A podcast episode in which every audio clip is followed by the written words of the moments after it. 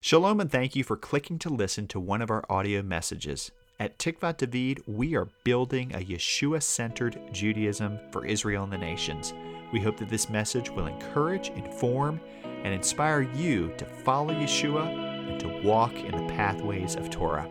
Enjoy. Well, this is a special Shabbat this week. It's called Shabbat Chazon, the Sabbath of Vision. And we call it Shabbat Chazon because the first word of the Haftorah reading for this Shabbat is from Isaiah chapter 1. Uh, and that first word is Chazon, as in the vision or Chazon that God gave to Isaiah. So I want to give a bit of context here. Uh, of course, uh, this week, uh, the day after Shabbat is Tisha B'Av.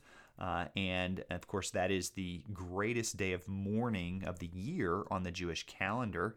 Uh, so both the Shabbat before Tisha B'Av and the Shabbat after Tisha B'Av have special names and special meanings. So actually, next Shabbat is called Shabbat Nachamu, the Sabbath of comfort. And that Shabbat will be focused on consolation and comfort after we've experienced the mourning on Tisha B'Av. But this week, as I said, we have Shabbat Chazon when we read Isaiah's vision, his Chazon of national disaster that will be coming to the Jewish people because of their sins in the first temple period. So we read that Haftorah uh, on, on Shabbat this week, and it's a very difficult Haftorah to digest. Isaiah chapter 1 is mostly about judgment and the calamity that's facing the Jewish people in the first temple period. But what caught my attention this week as I was reading the Haftorah were the verses in the middle of the chapter which reveal the path to restoration and healing. So, yes, Isaiah chapter 1 is a chapter with deals which deals with judgment, and it is a very uh, difficult to read chapter. But as is typically the case with the Nevi'im, the prophets, uh, they also provide hope and a pathway to healing. So, for 15 verses, the prophet is railing the Jewish people for their sins. But then in verses 16 through 18, Isaiah says, Wash, cleanse yourselves, remove the evil of your deeds from before my eyes, cease to do evil, learn to do good, seek justice, strengthen the robbed, perform justice for the orphan, plead the case of the widow. Come now, let us debate, says the Lord. If your sins prove to be like crimson, they will be white.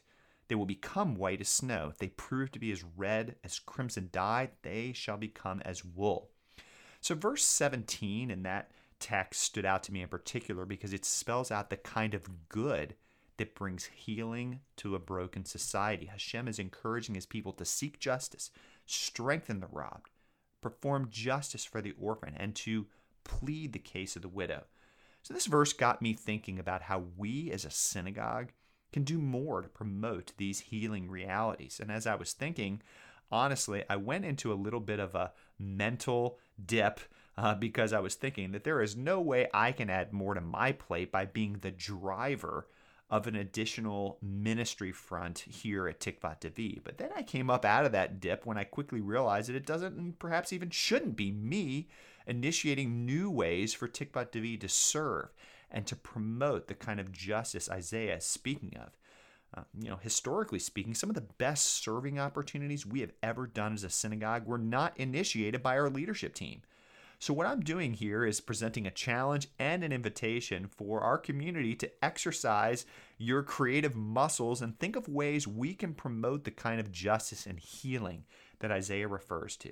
So I am definitely inviting your ideas, but what I'm really inviting is your leadership. In other words, what won't help us is if one of you were to come to me with a serving idea and then hope or expect that I take the lead or on the execution and implementation of a game plan. I can say for sure that if it's an idea that we agree to, I'll be involved as, as much as I'm able. But what I would love to see is for our community to feel empowered to be creative and compassionate and to lead in developing ways we can serve together as a synagogue. Our time, it is short and our days are numbered. So the time is now for us to consider how we can bring the love and light of Yeshua to those around us. I heard an inspiring quote along this week from poet Mary Oliver as she was speaking about living a curious, engaged life. She said, quote, "When it's over, I want to say, all my life, I was a bride married to amazement. I was the bridegroom taking the world into my arms.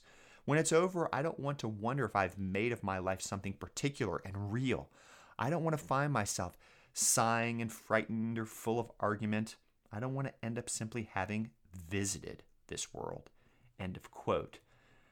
On this Shabbat Chazon, this Sabbath of vision, let's consider how we can take the world into our arms. We don't want to be simply visitors. I'll close with an inspiring word from Yeshua on how we can bring Isaiah's healing vision, his chazon, to reality.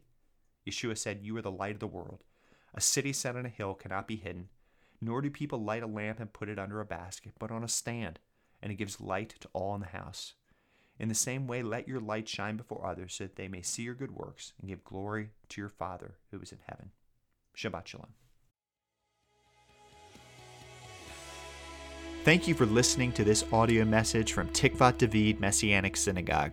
We would love to get to meet you in person sometime at the synagogue, so come join us for Shabbat or one of the holidays. Also, you can join us in building Messianic Judaism whether you live in the Atlanta area or far away by financially contributing to our synagogue.